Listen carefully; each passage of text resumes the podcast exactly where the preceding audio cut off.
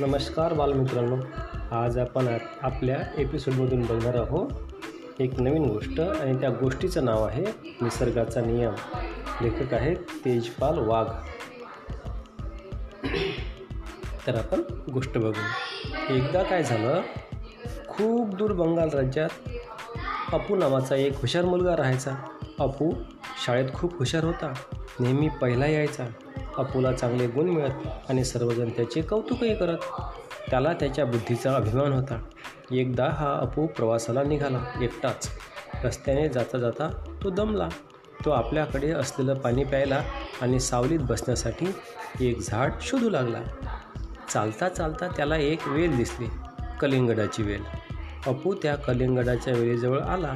त्याने मनाशी विचार केला एवढं मोठं फळ आणि असं इटुकलं पिटुकलं झाड गंमतच आहे. म्हणायची. भूकसुद्धा लागलेली असल्यामुळे अप्पूने ते कलिंगड घेतलं आणि चालू लागला. वाटेत चालत असताना अपूला एक खूप मोठं आंब्याचं झाड दिसलं. डेरेदार. आंब्याच्या झाडाला खूप आंबे लगडलेले होते. झाडाखाली सावली पाहून अपू धावत धावत तिकडे गेला. आंब्याखाली जाऊन त्याने मस्तपैकी कलिंगड फोडलं आणि मिटक्या मारत खायला सुरुवात केली. कलिंगड छान रसाळ होतं. ते खाता खाता अपूला झाडाला लगडलेले रसदार आंबे पण दिसले. त्याने लागतील तेवढे आंबे काढले.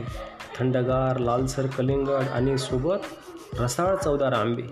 अपूची तर मजाच झाली होती. तो मिटक्या मारत खाऊ लागला. खाऊन झाल्यावर अपूला झोप येऊ लागली. त्याने आपल्या पिशवीची उशी केली आणि त्यावर डोकं ठेवलं. त्याला झाडावर असलेले हजारो आंबे दिसले. अपूने विचार केला हा निसर्ग किती भेदभाव करतो?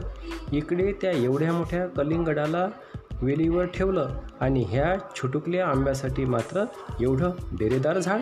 मोठ्या झाडाला मोठं फळ आणि लहान झाडाला लहान फळ असतं तर किती छान झालं असतं? चांगलं तरी दिसलं असतं ते.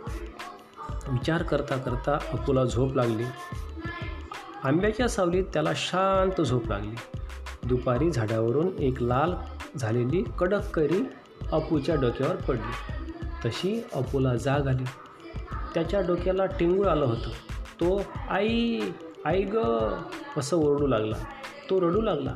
त्याचवेळी अपूच्या मनात विचार आला बरं झालं ह्या झाडावर कलिंगड नव्हतं. जर ते माझ्या डोक्यावर पडलं असतं तर मी कामातूनच गेलो असतो. त्याला त्याची चूक कळली.